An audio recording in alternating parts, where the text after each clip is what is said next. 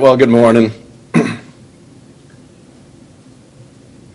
As we've been learning about uh, God's Spirit, uh, we've been going through the Old Testament to uh, gain some insight, background on the Holy Spirit, who the Holy Spirit is, what He does, um, how the Holy Spirit interacts with man in particular. And so we've, uh, we've now made our way to the books of poetry.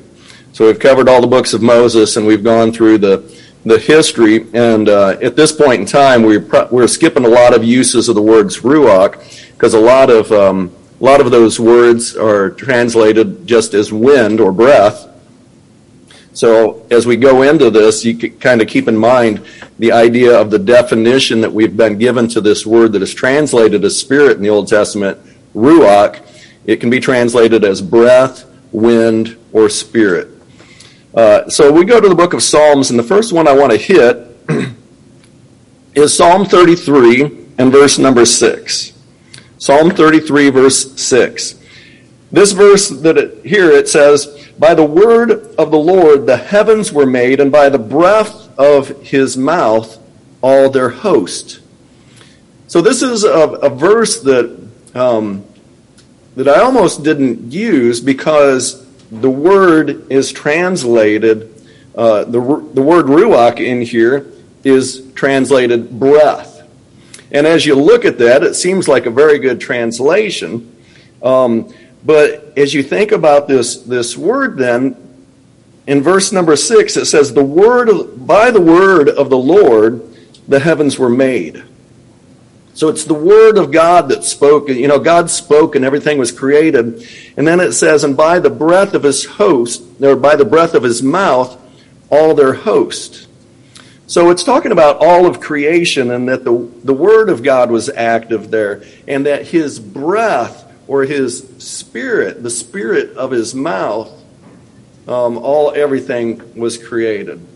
Uh, and it's an interesting thing, too, as we look at the Psalms and we consider the poetry of the Bible, we, we often see repeated phrases. So one phrase is given, and then a second time it is, is given uh, different words to give the same meaning. So this is talking about, um, it, it really is kind of equating, there's a connection between the word of the Lord and the breath of the Lord.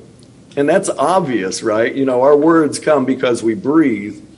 But there's this interesting thing about the Spirit of God being active. The Spirit of God hovering was hovering over the, the face of the deep. We learned that. That was the very first phrase that we went to right before creation. The Spirit of God, or the breath of God, or the wind of God was there ready to burst forth. And then God spoke. And we see from this verse that there's a connection there. There's a connection between the word of the Lord and the ruach of his mouth, the breath of his mouth, the wind of his mouth, the spirit of his mouth. And we see, you know, it sounds funny to say the spirit of his mouth, but this just kind of gives us an interesting take on, well, what is ruach and what does it mean and how do we translate it? And this is especially true at creation. But as we think about the connection between the word of the Lord and the breath uh, or the Spirit of the Lord, we also know that we've been studying quite a bit about the idea that when the Spirit of the Lord came upon the prophets, then they spoke the word of the Lord. We talked about that last week. So, and that just makes sense. If a prophet's going to speak, the Spirit of God has to come upon him. So there's a connection between the Spirit of God and the Word of God.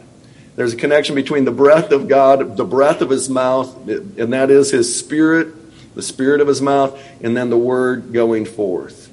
Um, Elihu, uh, I, I, don't, one of the books of, of poetry is Job. And so I claim that, that I'm doing kind of a survey of the books of poetry today.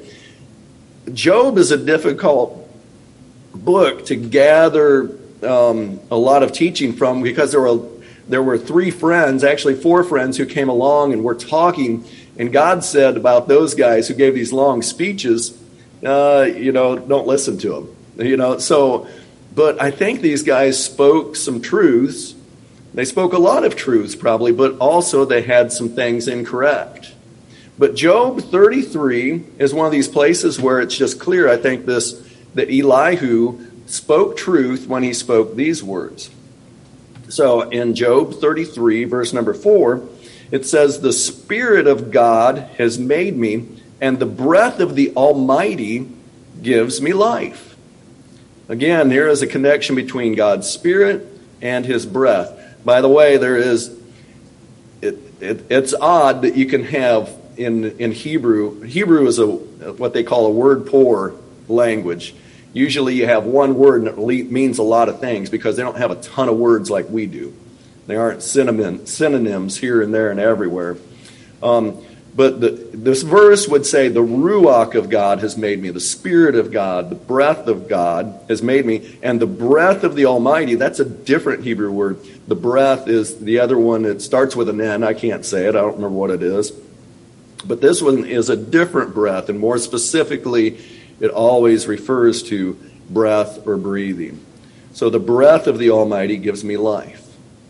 And, you know, I, am saying there's a connection between the Spirit and the breath of God and His Spirit. Um, well, we even know in Genesis uh, chapter 2 when God is talking about creating man, that, that He formed man and then He breathed into him. So to give him life. We have the breath of life and that is the spirit of life within us. These things are all interrelated. God's breath, God's spirit being given to us, given us life so that we then have our own spirit to live either in, in, in accordance in, according to the will of God or denying him. So that's so there's just this wonderful connection we see and it makes everything uh, a little bit confusing and interesting and we got to talk about these words what do they mean how can they be translated and what do we learn from it? So, Psalm 33, verse 6, just in general, I, I think this, this statement, a very general statement, is that clearly at creation there is the connection between the Word of God and the breath of God, His Spirit, in creating things, creating things out of nothing. All right, on to Psalm 51. Excuse me. In Psalm 51, um, there are three verses right in a row that mention the word ruach. So verses 10, 11, and 12. And then on down, we, we're going to see it again in 17, and we'll connect those all. But just looking at these verses one by one, um, Psalm 51, verse number 10. And this is, this is David after he'd had this terrible sin, and he finds out that he is guilty and he's devastated by knowing that he has um, he just has the weight of sin upon him. He says in verse number 10, Create in me a clean heart, O God, and renew a steadfast spirit within me. And again, here I want to point out this is the idea of repeating one phrase um, and then another phrase that is very related, almost exactly the same, to convey the same thought, the same essence. And so when you look at it like that, and you, you hear God or hear David saying, "Create in me a clean heart, renew a steadfast spirit within me," those in essence are saying the same thing. So heart and spirit are, are they correspond to each other, and so uh, and they indicate this idea of life. This uh, this idea of you know going back to God putting life into us in creating us, he needs that renewed. He knows he has messed up the spirit that God has given to him, and he needs God to give him a new spirit, to, re- to create again in him a new heart, a new spirit. So, a lot of people, I, this is kind of a little bit of a side note, but this is something that's in the back of my mind as I move forward with kind of trying to figure out everything about the Spirit. The idea for us, for man's spirit, and what does it mean for man to have a spirit? What does it mean for man to have his own heart, his own life? These words are all very uh, closely related. A lot of people will try and take those words like spirit means specifically something and heart means specifically something. Just in general, I think it's to me it seems really hard to do that. Maybe some maybe there's some truth to that. Maybe we'll explore that later and learn from it. But in general, let us just consider this idea that heart and spirit, spirit uh, they indicate our life. He's got a broken life, a broken heart, broken spirit. It's all messed up. Um, this relates very much to uh, what Jerry was talking about with our communion. We mess things up, we need somebody to come fix things. We need help. God is the one who can fix us. On to verse 11. It says, Do not cast me away from your presence, and do not take your Holy Spirit from me. So here is, is he's realizing that he's messed things up and that his life is messed up, that that is putting a wall between him and the Lord God. And he is begging God, hey, do something, help me, create, a, create me new again. Because if that doesn't happen, I know that this is going to happen. I'm going to get cast away from your presence. I'm going to, your Holy Spirit is going to be taken from me. And this is, again, this is David speaking. Remember when we were looking at David, it said that the Holy Spirit came upon him, came mightily upon him from that day forward, as we read in 1 Samuel. So he has this Holy Spirit presence in his life in a mighty way, and he has done something that has put that in danger. And he is begging, pleading, Don't cast me from your presence. Don't take your Holy Spirit from me. And in this, as you think about this repetitive nature of this of the psalm of each of each verse, it is a repetition. So your presence and your Holy Spirit, those correspond to each other. He is about to lose out on God being in his life. And so take note of that. The, God's presence, God's Spirit, they are, they correspond to each other. They're put closely together. They're very much related. And perhaps, just as I said, with heart and spirit, maybe they can't be separated and defined in some specific way to make them different. So we're learning about the Holy Spirit and that God's presence his, is His Spirit. His Spirit is His presence. Where His Spirit is, God is. Um, on to the next verse, because we're going to come back to verse 11 in a moment. In verse number 12, then, David continues. He says, Restore to me the joy of your salvation and sustain me with a willing spirit. Renew a steadfast spirit within me, a willing spirit. So here is this idea that, that David is, is presenting here is, is that man's spirit must be a willing spirit that is willing to obey the Lord instead of self. The reason he is in this mess is because he stopped obeying God, doing things God's ways, and he started doing things his way. So his sin with Bathsheba, his uh, murder of, of Bathsheba's husband, Uriah, that was his doing. It wasn't the Lord's will. It wasn't the Holy Spirit that was doing that. And he has put, he has put everything into jeopardy and so he now wants a willing, willing spirit to obey the Lord again and not do things his way. There's a way that seems right to a man, but its end is death. We must always listen to God, do things his way. Then on down in verse number 17, if I can just jump down there to that one because it also mentions Ruach, it mentions spirit. It says, The sacrifices of God are a broken spirit, a broken and contrite heart, O God, you will not despise. So a broken spirit, a broken heart, again, they're equated. They're put in uh, correspondence in conjunction in conjunction with each other. And so this willing spirit that we mentioned in verse number 12 is this a willing spirit is a broken spirit. A broken spirit says, you know, uh, when I do things my way, I mess everything up, and I hate that.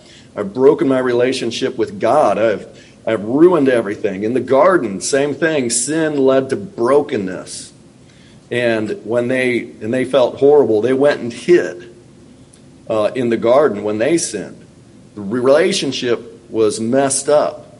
But if we are willing to follow God, that requires us to say, I'm not going to do things my way. It's a, it's a humbleness before God. It's a brokenness before God. We realize that when we do things our way, we mess everything up. So understand this this concept and um, and see, you know, if we're going to be able to do things according to the Holy Spirit, we can't do things according to our spirit. We must have a broken spirit, a heart that is broken and contrite, a willing willingness there. So now let's, as we think about this phrase that is used, and and again, we, we've talked about this a lot as we've been going through this Old Testament study the, the idea of we have our own spirit, and then there is God's spirit. And which one are we going to, you know, our, we got to have our spirits working together if we're going to please God, or else we're lost. We're, we're going to be destroyed. Okay? So, up in verse number 11, when, when David says, Cast me not away from your presence, do not take your Holy Spirit from me the presence that these that Adam and Eve had in the garden. Jerry's got me thinking about the garden a lot today because of the communion. Um, they were in the presence of God. That's the best thing about the garden. God came down and walked with him, with them in the garden. He was present with them, and they got kicked out from that presence. Um, so that is lost, that is destroyed, but they lost the presence, being present with the Holy Spirit, and that's the devastating thing.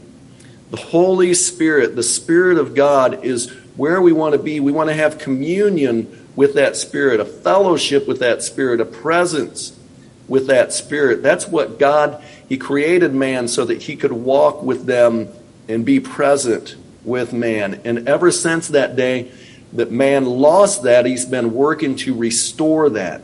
David's crying out, Don't take your Holy Spirit from me. David has gained entrance back into the very presence of God. His, the Holy Spirit of God is with him. And he is pleading to not lose that Holy Spirit. In verse number 11, that is the first time that the word, or excuse me, the phrase Holy Spirit is used in the Bible. So here we always talk about Father, Son, Holy Spirit. It's not until the Psalms that we hear the phrase, the Holy Spirit. So we're going to talk about this phrase a little bit more. It's only used three times in the Old Testament. Uh, hopefully, I'm not missing out on this, but uh, and there's not something I somehow missed. But three times that the phrase Holy Spirit is mentioned uh, in the Old Testament. So let's uh, let's let's consider this and, um, and talk about the Holy Spirit in the Old Testament. Now, um, Isaiah 63:10 is the other one of the other uses. So there's three times it's used. Uh, Psalm 51, and then in Isaiah 63. Turn there. We're kind of jumping ahead because I was supposed to be saving the prophets for next week, but it fits. We have to look at this. We're going to go to it today. Isaiah 63, verse number 10. And this is speaking about the Israelites. He says, But they re- rebelled and grieved his Holy Spirit. Therefore, he turned himself to become their enemy. He fought against them. So in, in, this, in this verse, according to Isaiah 63:10, when God's people rebel, they grieve his Holy Spirit. And that makes sense. We see that with David. He knew he was grieving the Holy Spirit. If he didn't act, if he didn't take action, if he didn't fix things, that he was that Holy Spirit in its grief was going to be taken from him. He was going to lose out on that presence.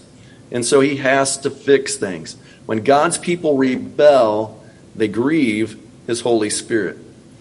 Um, look at the next verse.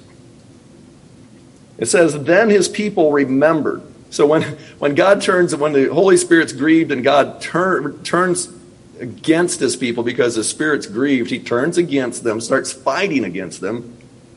It says, Then his people remembered those days of old, of Moses. Where is he who brought them up out of the sea with the shepherds of his flock? Where is he who put his Holy Spirit in the midst of them. So, Holy Spirit, it's used in Psalm 51, and then it's used twice together right here in consecutive verses in Isaiah 63. And here in Isaiah 63, verse 11, it confirms that it was the Holy Spirit that was present with Israel.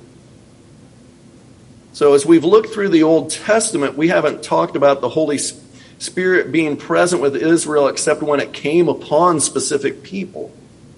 Now we get our view broadened and we gain a little bit more information and we realize that it was the Spirit of God that was present in the midst of the God's people Israel throughout the old the history of the of the people. So let's consider some of these uh, places where the Holy Spirit was present.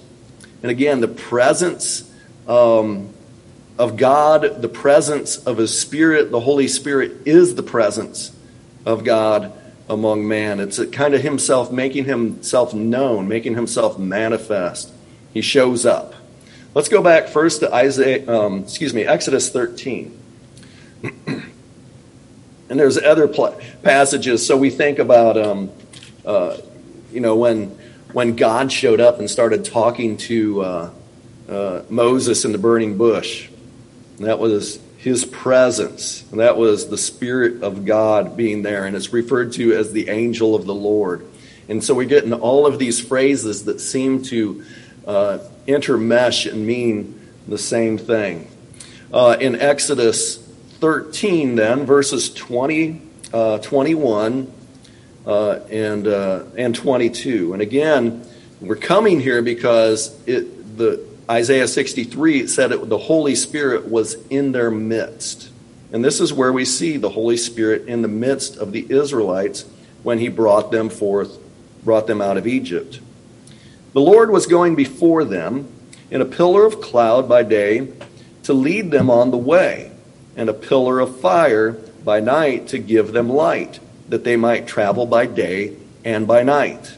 He did not take away the pillar of cloud by day, nor the pillar of fire by night from before the people. So here it is the Lord of God, excuse me, verse 21 the Lord God, He is going before them in a pillar of cloud, in the fire. He is in their midst. The Holy Spirit is in their midst. Fire and cloud represent God's holy presence, his Holy Spirit. Go to chapter 14, verse number 19. I got to flip a page here. It says, The angel of God who had been going before the camp of Israel moved and went behind them, and the pillar of cloud moved from before them and stood behind them. This is going to be during the 40 years of wandering, this is what happens. Um, when they're in the wilderness, this is what happens. Even before they set up the tabernacle and God comes and dwells in the tabernacle, He is with them. His presence is with them. This is His Holy Spirit. Exodus 33, I think this is the, um, well, in Exodus 33, um, it's more of this same kind of language um, with the cloud and the pillar. Verse number 9 and 10. Whenever Moses entered the tent, the pillar of cloud would descend and stand on the entrance of the tent, and the Lord would speak with Moses. When all the people saw the pillar of the cloud standing at the entrance of the tent, all the people would arise and worship at the entrance of his tent. So here's a reference to that tabernacle which was, was to be made um, in God's presence coming in and out of that, that location. Exodus chapter 40, the very last bit of Exodus. this is when they actually were erecting it. They finished building it, building that tabernacle that the instructions have been given to them, um, given to Moses on Mount Sinai. It says, Then the cloud, everybody knew what the cloud was. That was the presence of God. During the day, it was a cloud. Then the cloud covered the tent of meeting, and the glory of the Lord filled the tabernacle. So now I look at that verse and I'm like, here's another, the glory of the Lord, the, the weight of God is, is coming and filling the temple, um, or excuse me, the tabernacle. So that cloud is there. The temple is filled. The, excuse me again. The tabernacle is filled. Verse uh, 35 Moses was not able to enter the tent of meeting because the cloud had settled on it, and the glory of the Lord filled the tabernacle. Throughout all their journeys, whenever the cloud was taken up from the, over the tabernacle, the Israelites would set out. So they'd know it was time to leave when the cloud would come out from, from the tabernacle. Um, and they would say, All right, it's time to pack up. The cloud came out of the, the tent. So now uh, it was time for them to pack up and move on. And it constantly happened. They knew when to, to park and set up camp when the, the Spirit came down and dwelt among them. Um, let's go on to Leviticus. In Leviticus chapter 10, here's more instruction for, um, uh, excuse me, uh, this Leviticus is more instruction about the, uh, to the priest and how they're to make the sacrifices and everything. In verse chapter 10, this is some of the first things that are done in the presence of, in God's presence after the tabernacle is set up. It says, Now Nadab and Abihu, the sons of Aaron, took their respective fire pans, and after putting fire in them, placed incense on it, and offered strange fire before the Lord, which he had not commanded them. And the fire came out from the presence of the Lord and consumed them, and they died before the Lord. Then Moses said to Aaron, It is what the Lord spoke, saying, By those who come near me, I will be treated as holy. And before all the people, I will be honored. So God's holy presence at the tabernacle, He is a holy presence. His Spirit is holy. That's the Holy Spirit that is there. And if you're going to come into that presence, you better do it like I instructed. Or else that Spirit is going to be grieved and God is going to fight against you. We see God, his spirit turned against Nadab and Abihu, killed them. All right, now on to Numbers chapter 9. These are all places where we see the God's Spirit, His presence, um, His holy presence, His Holy Spirit being with them, being with the people. Numbers chapter 9, uh, verses 15 through 17. Now, on that day, the tabernacle was erected the cloud covered the tabernacle, the, the tent of the testimony, and in the evening it was like the appearance of fire over the tabernacle until morning. So it was continuously. The cloud would cover it by day, and the appearance of fire by night. And again, same stuff. It is God repeating, God sharing with, with us what he was doing for the Israelites. He was present with them.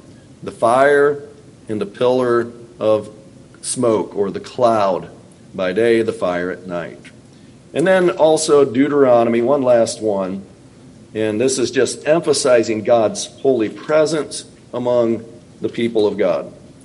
Uh, Deuteronomy chapter 1, verses 32 uh, and 33.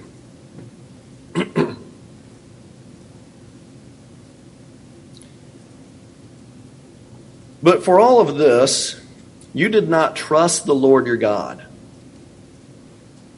who goes before you on your way to seek out a place for you to encamp, in fire by night and cloud by day, to show you the way in which you should go. And just an, um, an amazing verse the Spirit of God, the presence of God. If you have a broken and contrite heart and you're you decide, hey, I'm, I don't want to follow my ways because it always ends in ruin, God's presence is there. His Holy Spirit is there to lead and to guide you in the right way. The people of God, He was there. His presence was there. His Spirit was there to lead people in the right way to go. And so you think about prophets in the Old Testament. They were being led to speak in the right way. They weren't speaking their own words, they were speaking the words of God. You think about those judges that we looked at, that the Holy Spirit came mightily upon them. It gave them great courage to do what they needed to do for God so that they could, they could fulfill what they were called to do. God's presence comes upon people to lead them in the right way.